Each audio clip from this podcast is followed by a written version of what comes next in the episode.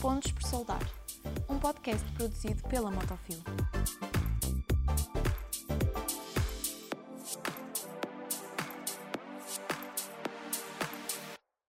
Olá a todos, bem-vindos a mais um episódio de Pontos por Soldar. Meu nome é André Ferreira e hoje estamos aqui com Jorge Pereira, administrador da Joper Tomix Ribatejo. A Joper faz equipamentos agrícolas. Vamos deixar que o Dr. Jorge explique isto em maior detalhe. E é uma empresa que já vai na terceira, consigo, e quarta... Terceira geração, mas já está a quarta geração a trabalhar lá. Trabalhar na empresa. Se calhar começávamos por explicar o que é que a Joper faz. Certo. Portanto, a Joper foi fundada em 1941 pelo meu avô, depois que seguiu-se o meu pai, e eu represento a terceira geração, embora a quarta geração já esteja presente na empresa, através da minha filha e do meu genro. A Joper, portanto, iniciou-se com o fabrico de carroças e fabricação de enxadas. No início da década de 60, o meu pai acompanhou o início da mecanização agrícola em Portugal. Houve uma evolução da empresa, construíram-se a primeira oficina própria, depois uma fábrica com 8 mil metros quadrados. Deu-se os primeiros passos na exportação na década de 80. Deu-se um grande salto na mecanização, até com os apoios comunitários do famoso PEDIP, do engenheiro Mira Amaral, e em 1997 a Joper adquire 75% do capital da Tomix, empresa líder no fabrico de pulverizadores agrícolas em Portugal. Em 2013, portanto, adquiriu 100% do capital da Metalúrgica Medaventes, Ribatejo, que é uma fábrica de alfaias agrícolas, portanto, para alargar o seu leque de produtos. Portanto, somos o grupo ou o fabricante português que se apresenta no mercado com o maior leque de produtos, de equipamentos agrícolas. Estou a ver que existe então também uma grande cultura de modernização, ou seja, ao longo deste tempo foi adquirindo equipamentos, foi adquirindo novas empresas. Sim, adquirir novas empresas acaba por serem empresas com um historial idêntico ao da Joper, portanto com uma evolução familiar que passava de geração em geração, simplesmente por razões várias, sendo a principal que os antigos donos não tinham sucessores e acabaram por tomar uma decisão de vender e, portanto, como nós importávamos alguns produtos, no caso da Tomix foi um alargamento natural, porque equipamentos agrícolas, alfaias agrícolas é uma coisa, pulverizadores é outra. Quanto às charruas na Ribatejo, nós importávamos esse produto e, naturalmente, foi muito importante para nós comprar essa empresa, porque passámos a fabricá-los. Eu queria falar disto um bocadinho mais tarde, mas já me está aqui a dar a dica da sucessão. Como é que foi a sucessão do seu pai para si? Olha, portanto, o meu pai, eu sou filho único e desde sempre em casa eu ouvia falar na Joper e desde muito pequeno eu tenho uma fotografia, eu com 3 anos, na Feira de Santarém. Naturalmente, eu acompanhava o meu pai às feiras, vivia, ia para a oficina, depois para a fábrica, e todos os bocadinhos que eu tinha, enquanto andava a estudar em Lisboa e estudava à noite, de dia ia para a Joper, mas o meu pai nunca me deixou pertencer aos quadros da empresa sem que terminasse o curso. Dizia sempre que primeiro tinha que ter o curso e só depois é que ingressava na empresa. Portanto, nunca me passou pela cabeça não ir para a Joper, sempre tive uma tendência, não para a engenharia, mas, portanto, para a área de economia e gestão, e a Joper, eu galvanizei-me com a Joper, porque em casa a Joper, portanto, era falada diariamente, a toda a hora, não é? E essa sucessão foi planeada, ou seja, sendo da parte do seu pai, houve aqui com algum tempo e alguma previdência? Eu acho que nunca passou para a cabeça nem do meu pai nem da minha, eu não ia para a Joper, porque o meu amor e a minha galvanização com a empresa era de tal ordem que nunca passou. Há aqui um facto que é importante referir. O meu pai, portanto, era um homem com visão, era um visionário e achava que eu deveria, embora eu conhecesse a empresa, eu ia para as feiras, eu atendia aos clientes, eu participava, eu ajudava. O meu pai ia para as reuniões das associações empresariais, mas o meu pai achava que quando eu terminasse o curso devia ir ou para uma outra empresa ou até para o IAPMEI. Para o IAPMEI porquê? Para ter um conhecimento geral do tecido industrial português. Eu não concordei e disse que quanto mais tempo eu estiver fora é tempo que eu estou a perder, enfim, depende do ponto de vista, o copo meio cheio, meio vazio. mas acabei por ir logo para a empresa e não estou nada arrependido, e correu muito bem, embora o fiz. Antes de irmos a essa parte do tecido empresarial português em geral, vamos continuar aqui um bocadinho na parte da associação.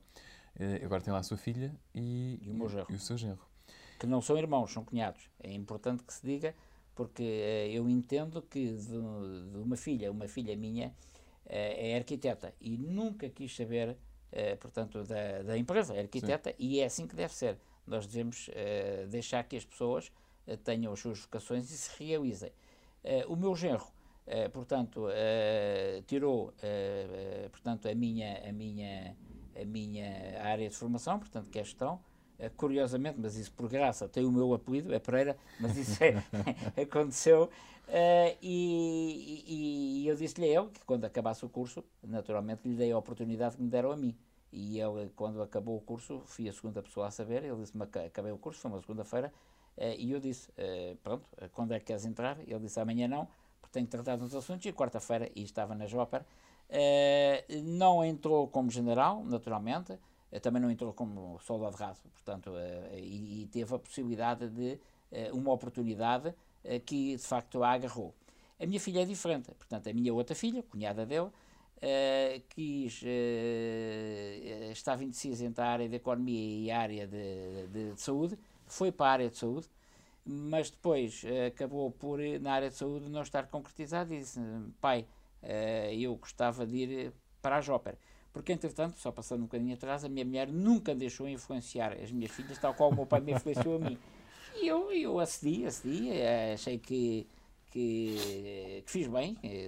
E a minha filha acabou por, pai, eu não estou, portanto, realizada e quero ir para... Sim, senhora, tu vais, mas primeiro tens de tirar um curso de pós-graduação, porque tens que ir para uma empresa e perceber o que é uma empresa, porque não podes ir como sendo a filha do dono. Tu tens que ir... e tens que, eu dou-te a oportunidade, mas tu tens que subir.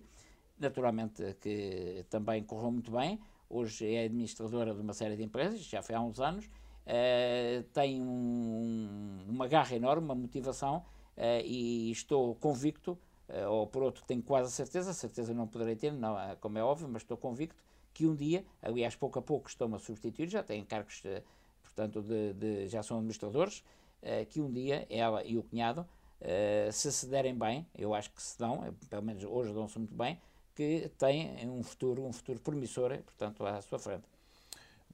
E pensa que esta preparação académica e esta vontade são os únicos ingredientes necessários ou da sua parte teve que haver alguma, voltando um bocado atrás, na pergunta que lhe fiz originalmente, alguma preparação de já os saberem caminhar, saber que caminho é que eles deveriam tomar dentro da Joper? Vamos ver, eu penso que, portanto, naturalmente que hoje tem que haver hoje o mundo é diferente daquele que era no tempo do meu pai. O meu pai tinha a quarta classe, portanto, e aprendeu à custa dele, teve uma enorme maturidade aos 16 anos, naquela altura as pessoas tinham uma maturidade diferente do que têm hoje. Naturalmente que hoje não passa para a cabeça de ninguém uma pessoa ter um cargo de chefia sem ter, portanto, uma formação académica. Portanto, isso é importante. Não quer dizer, eu tinha um professor que dizia que o exame final de um curso de gestão faz-se na própria empresa. E é mesmo, é isso que... mas as pessoas têm que, pelo menos, perceber conhecer a cultura da empresa. Agora, eles... o meu genro já tinha algumas luzes do que era a Joper e do que era o grupo, com a formação, naturalmente que teve uma formação académica, o que é que permite? Permite apreender as coisas mais rapidamente. Claro. Eu costumo dizer, e desculpem o termo, um curso nem nenhuma vacina contra a estupidez, mas quem tem um curso tem uma vantagem relativamente a quem não tem curso, porque dá-lhe a possibilidade e a capacidade de aprender as coisas mais rapidamente. Os termos são familiares. E agora...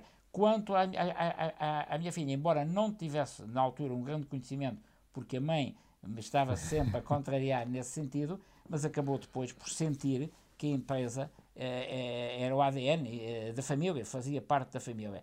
E, portanto, hoje tem de facto um empenho, eles dois têm um empenho, e hoje, ao contrário, eu com o meu pai, eu tinha uma química muito grande, nós fazíamos viagens de automóvel, como é óbvio, e falávamos de um tema passado uma hora, um de nós abordava novamente o tema, mas sem dizer, sem referir nada, o outro apanhava a conversa. Portanto, havia uma química muito grande. E, naturalmente, que durante os almoços, durante os jantares, tinha que ser a minha mãe a impor o respeito, porque a gente só falava da Joper.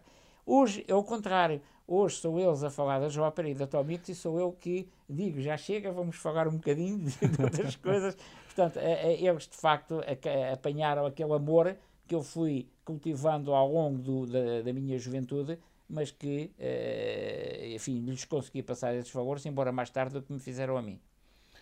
Há bocado falámos que a Joper adquiriu outras empresas por falta de sucessão. Ou seja, essas empresas provavelmente... Exatamente, não, exatamente. Você sente que é algo que se está a passar muito hoje em dia no tecido empresarial? Olha, eu acho que quer uma família, quer a outra, que, portanto, da Tomix, que é da Ribatejo, fizeram bastante bem. E fizeram, eu penso que há três hipóteses, portanto, numa solução familiar, ou numa solução para uma outra geração. Portanto, a primeira, naturalmente, é ter sucessores, mas ter sucessores motivados, com capacidade e com competência e com motivação. Portanto, se as pessoas não tiverem motivação, portanto, é um caso de perdido, é um fiasco. Portanto, se houver uma continuidade, muito bem, passa para uma outra geração. Não havendo sucessores, ou não havendo sucessores que estejam interessados em seguir a área da gestão, podem ser médicos, advogados, sim, podem enverdar por outra carreira e devem fazê-lo. Há duas hipóteses. Ou contratar um gestor externo e o capital ficar, portanto, na esfera familiar, é uma hipótese, ou então vender. E foi o que esses empresários fizeram. Mas vender enquanto a pessoa que gera a empresa for viva. Porque se não for nessa geração, se passar para a outra geração, o que é que acontece? As pessoas desentendem-se, as pessoas não percebem o negócio, não entendem o negócio, a empresa começa a definhar e depois é vendida ao desbarato.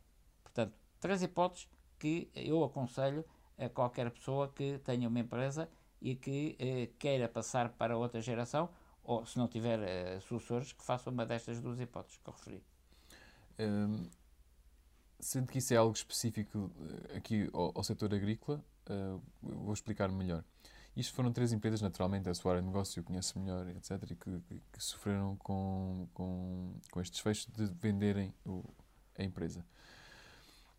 A minha pergunta vem no sentido, existem outros players agrícolas em Portugal? Certo. Certo. Você sente que a sucessão será um problema para eles? Ou esta questão da sucessão é um problema em geral? Pode ser empresarial português? Ou foi algo muito específico que se passou com estas? Não, eu penso que é um problema em geral. É um problema que abrange não só as empresas do setor agrícola, mas qualquer empresa familiar. Portanto, okay, qualquer empresa familiar acaba por geração após geração se deparar com este obstáculo. E é preciso capacidade e as pessoas perceberem o risco que correm e a oportunidade que podem vir a ter e eventualmente vender, não vender, portanto contratar um gestor externo, depende. Em cada caso não é igual, mas acaba por, resumidamente, assentar nestas três premissas. Quando é que se sente, na qualidade de administrador, e que você levou a empresa por si durante muito tempo, quando é que acha que é o momento em que se tem que começar a preocupar sobre estas coisas?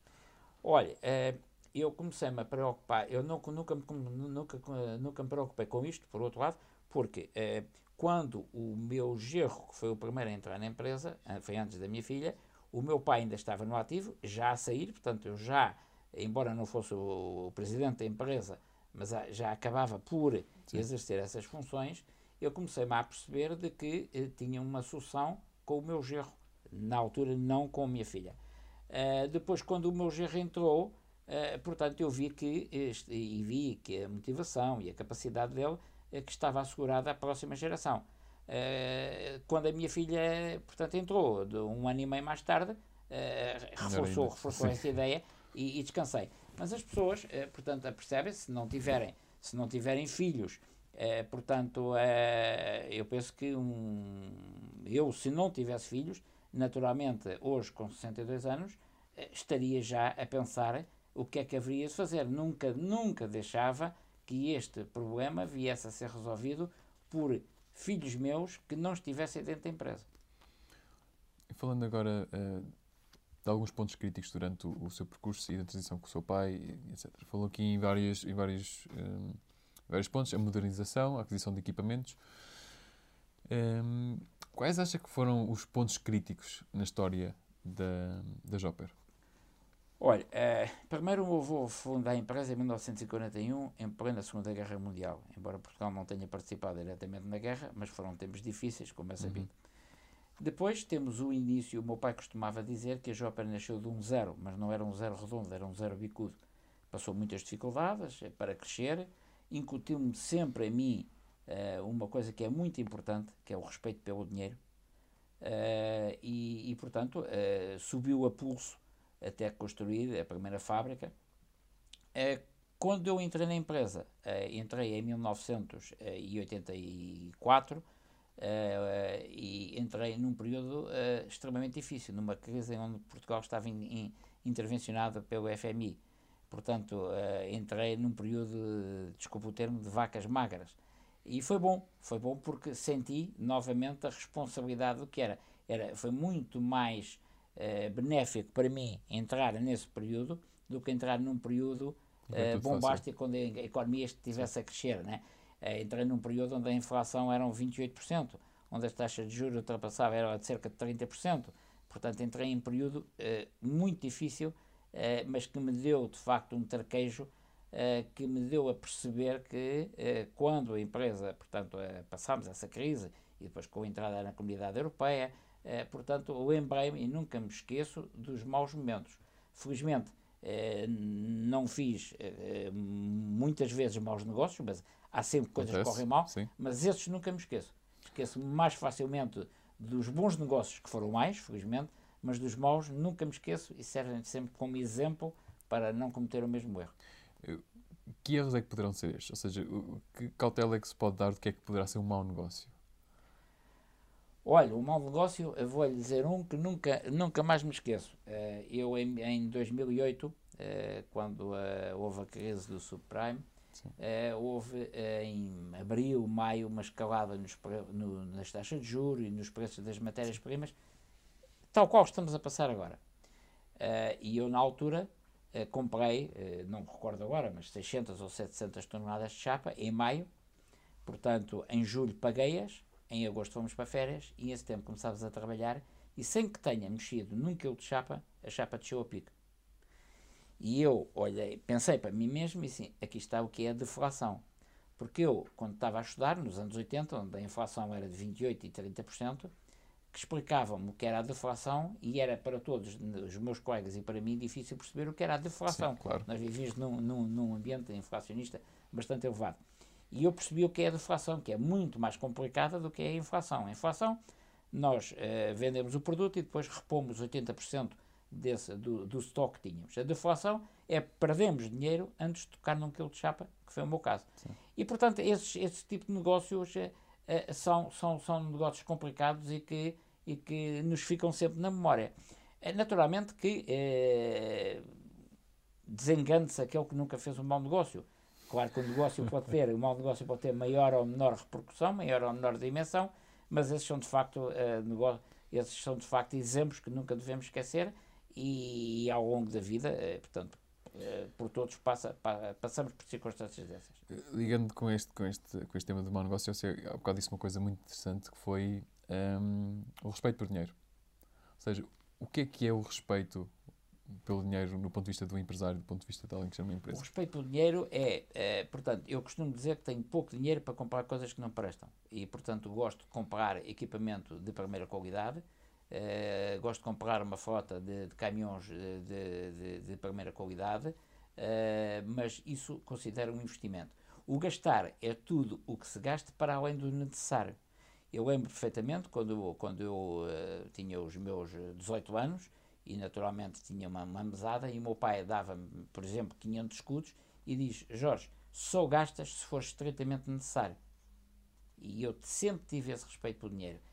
Infelizmente, portanto, colegas meus que não tiveram essa educação e as repercussões negativas vieram depois. Portanto, o respeito pelo dinheiro é de facto dizer que o dinheiro custa a ganhar e, portanto, e para se gastar, gasta-se num stand, se nós não tivermos, de facto, esse dito respeito. É verdade.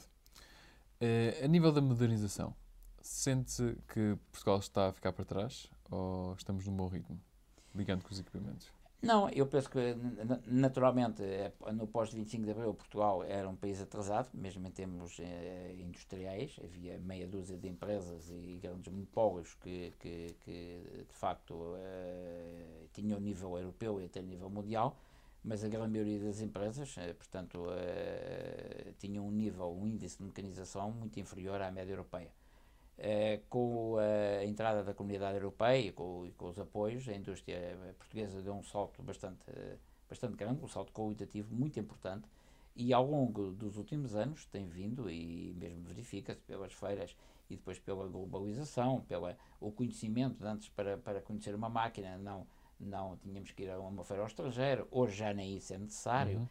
Quanto mais mecanizados estão as empresas, é mais fácil vir a Aveiro, ao Porto, ou a Lisboa, ver alguém, um industrial que tenha uma máquina idêntica. Portanto, tudo isso é um motor para a mecanização na indústria e noutros setores.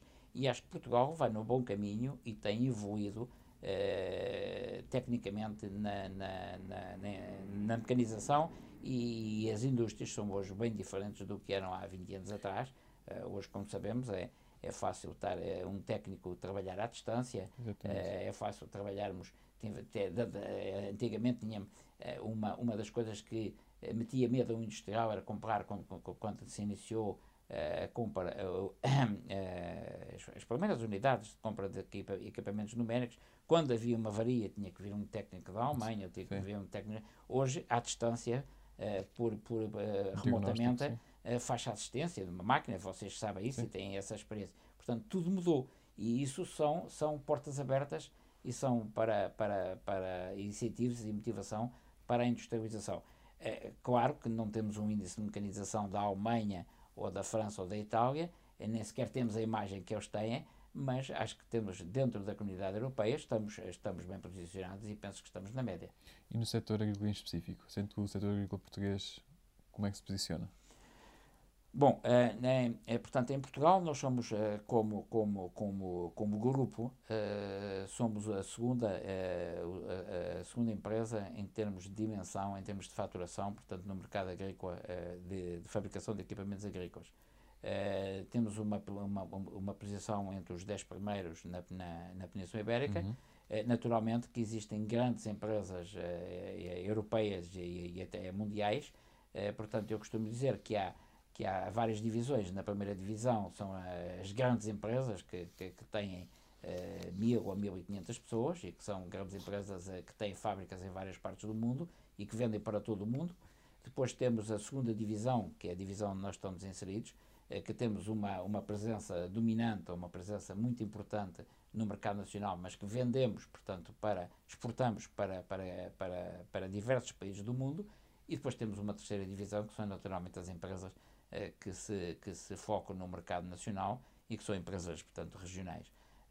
Portanto, há, para resumir, um grupo de empresas que são as grandes empresas, portanto, que estão num patamar superior, e nós estamos num patamar intermédio, mas que já temos em Portugal e na Península Ibérica, portanto, que são mercados naturalmente muito importantes, uma posição muito importante, bem como nos palopos. E sente que a exportação poderá ser um caminho para o crescimento já exporta, como é óbvio, mas um investimento superior na exportação pode ser um caminho para o crescimento da Joper ou do setor agrícola português em geral, ou será o valor acrescentado e desenvolver outro tipo de equipamentos? Como é que isto? As duas coisas, e as duas coisas estão relacionadas. Se nós,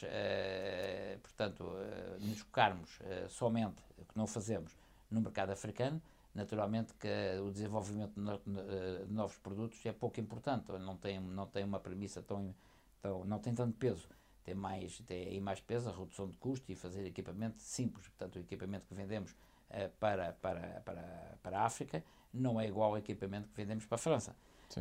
Agora, portanto, a redução de custos e a adaptação a esses mercados é muito importante. Naturalmente que a investigação e desenvolvimento e a criação de novos produtos e ajustarmos a cada mercado porque os equipamentos que vendemos para a França, por vezes, não são iguais aos equipamentos que vendemos para a Espanha. Quem não se adapta, quem não desenvolva, não tem futuro, morre. E esse desenvolvimento, sendo que vem do mercado, o que é que queres dizer com isto? Sente pressão dos seus clientes para desenvolver outro tipo de equipamentos, ou é algo que você já antecipa como poderá ser o caminho? É um conjunto, portanto, isso é uma necessidade, portanto, sim. Hoje quem não tenha, portanto, nós alocamos uma porcentagem do nosso orçamento, do nosso volume de vendas, portanto, à investigação e desenvolvimento. Eu próprio estive numa demonstração a semana passada, na passada sexta-feira, que é, portanto, a demonstrar um equipamento Isobus, o que é um trator e um pulverizador, neste caso um pulverizador Tomix, e o trator tem, portanto, um software que permite mapear, através do GPS, uma vinha ou um pomar, e que permite dizer que eu quero, nesta carreira ou em metade da carreira, nestas cepas, ter um determinado débito na pulverização, com uma determinada pressão, fogo solar, o sistema Isobus acaba por passar essa informação para o pulverizador, naturalmente recebe essa informação, trata e transmite, e acaba por passar essa informação ao funcionamento da máquina. Isto é, nós vamos numa carreira, e nesta carreira ele está com um débito X e com fluxo de ar de Y, na carreira seguinte, porque eu introduzi novos dados, já tem valores diferentes. Se eu parar para de pulverizar, isto quer dizer que o senhor ou eu podíamos ser tratoristas. Naturalmente tem que haver alguém na retaguarda que faça todo esse trabalho de programação. Mas, portanto, isto é motivado pela necessidade dos nossos clientes, tem consequências muito importantes, quer, portanto, nos custos.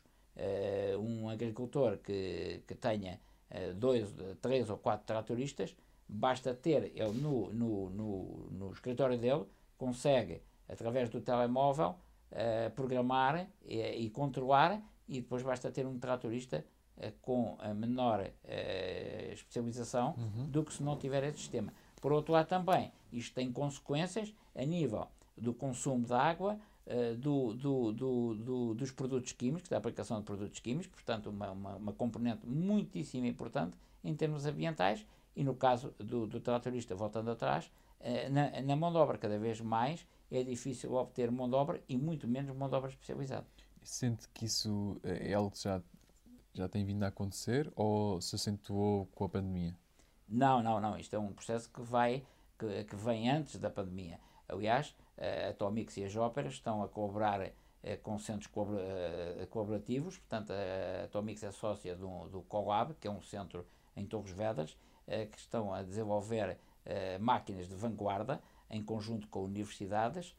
Projetos, há um deles que é um projeto internacional em conjunto com outros países, e que assenta muito, portanto, nessas vertentes, em duas vertentes principalmente, na área ambiental e na área, portanto, da mão de obra. No caso da robotização, dentro já existem alguns casos, mas ainda não estão, portanto, industrializados, e ainda não são comercializados a preços competitivos, mas dentro de pouco tempo o agricultor está em casa e o robô vai pulverizar, ou vai, portanto, fazer a tranquilha entre as árvores, uhum, de uma forma totalmente robotizada. Portanto, isto, no fundo, está-se a passar na agricultura o mesmo que se passou na indústria.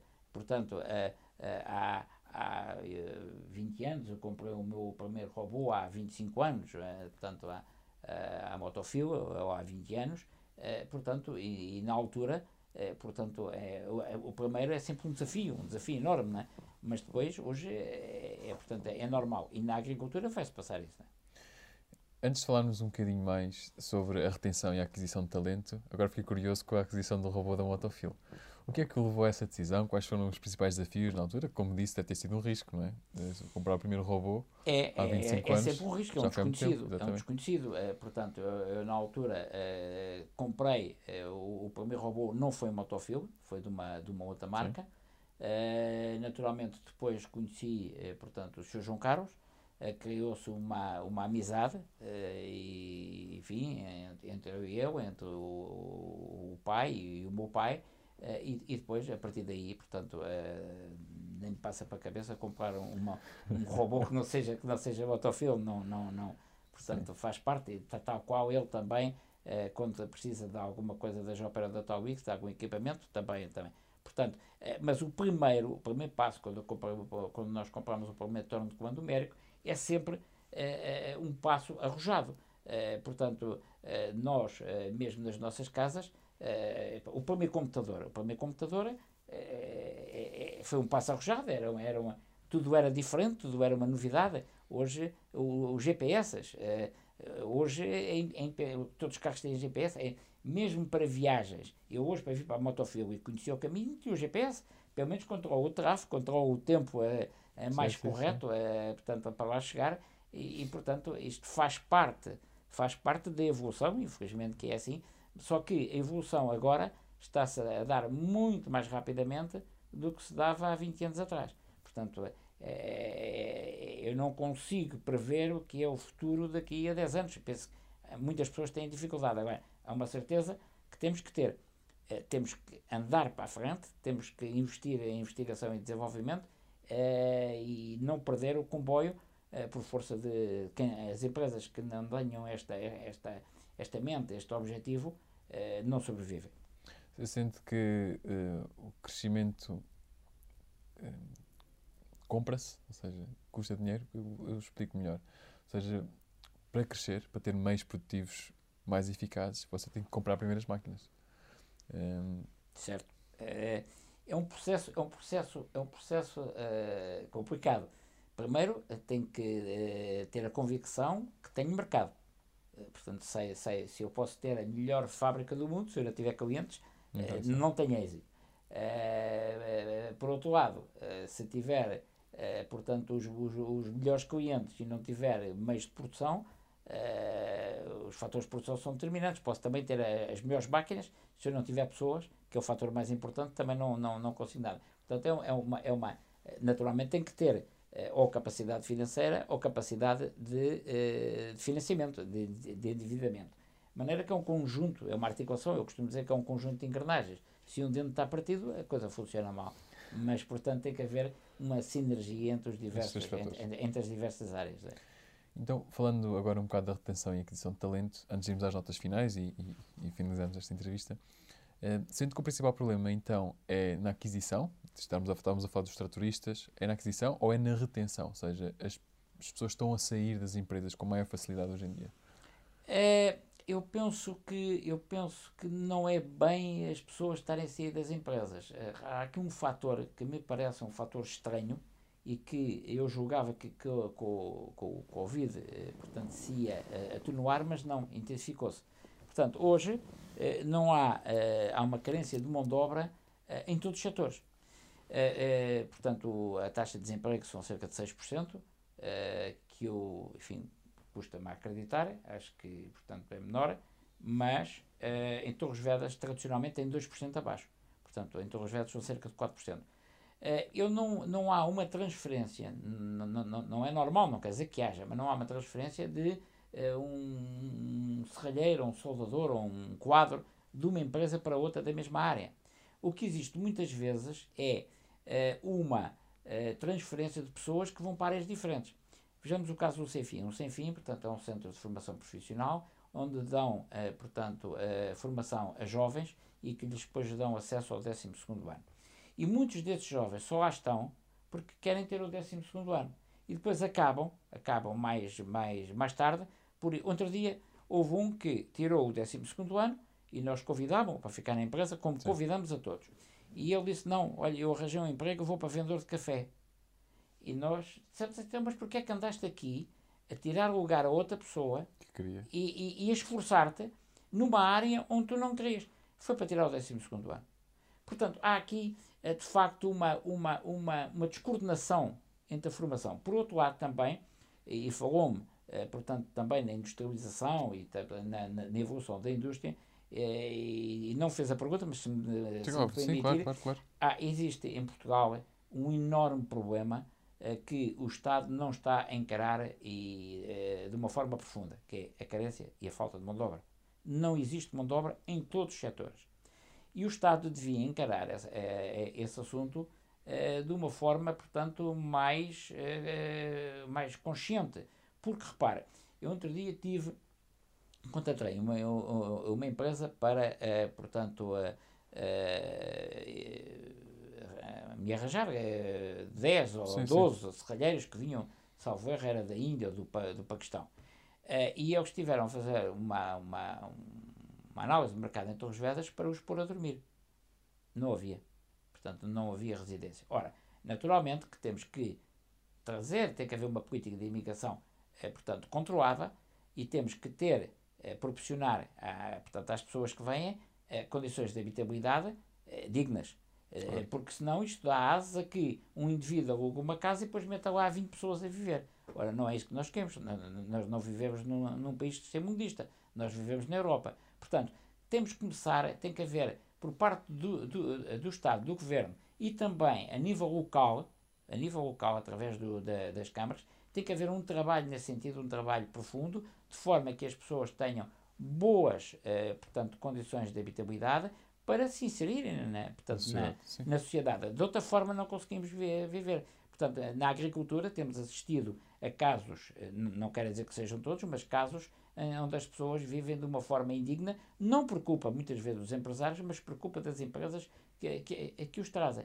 Ora, como não há uma política, portanto, uma política concertada e uma política profunda na imigração de pessoas, dá o que dá. E depois vemos os problemas que existem na Europa, não é às portas da Europa, é na Europa, sim, claro, na Polónia, em Calais, portanto, e isso, no mundo de hoje, isso é inqualificável.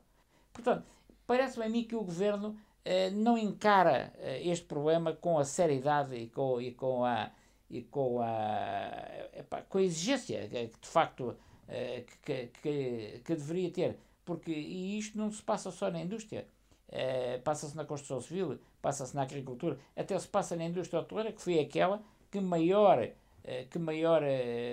problemas teve com a pandemia, né?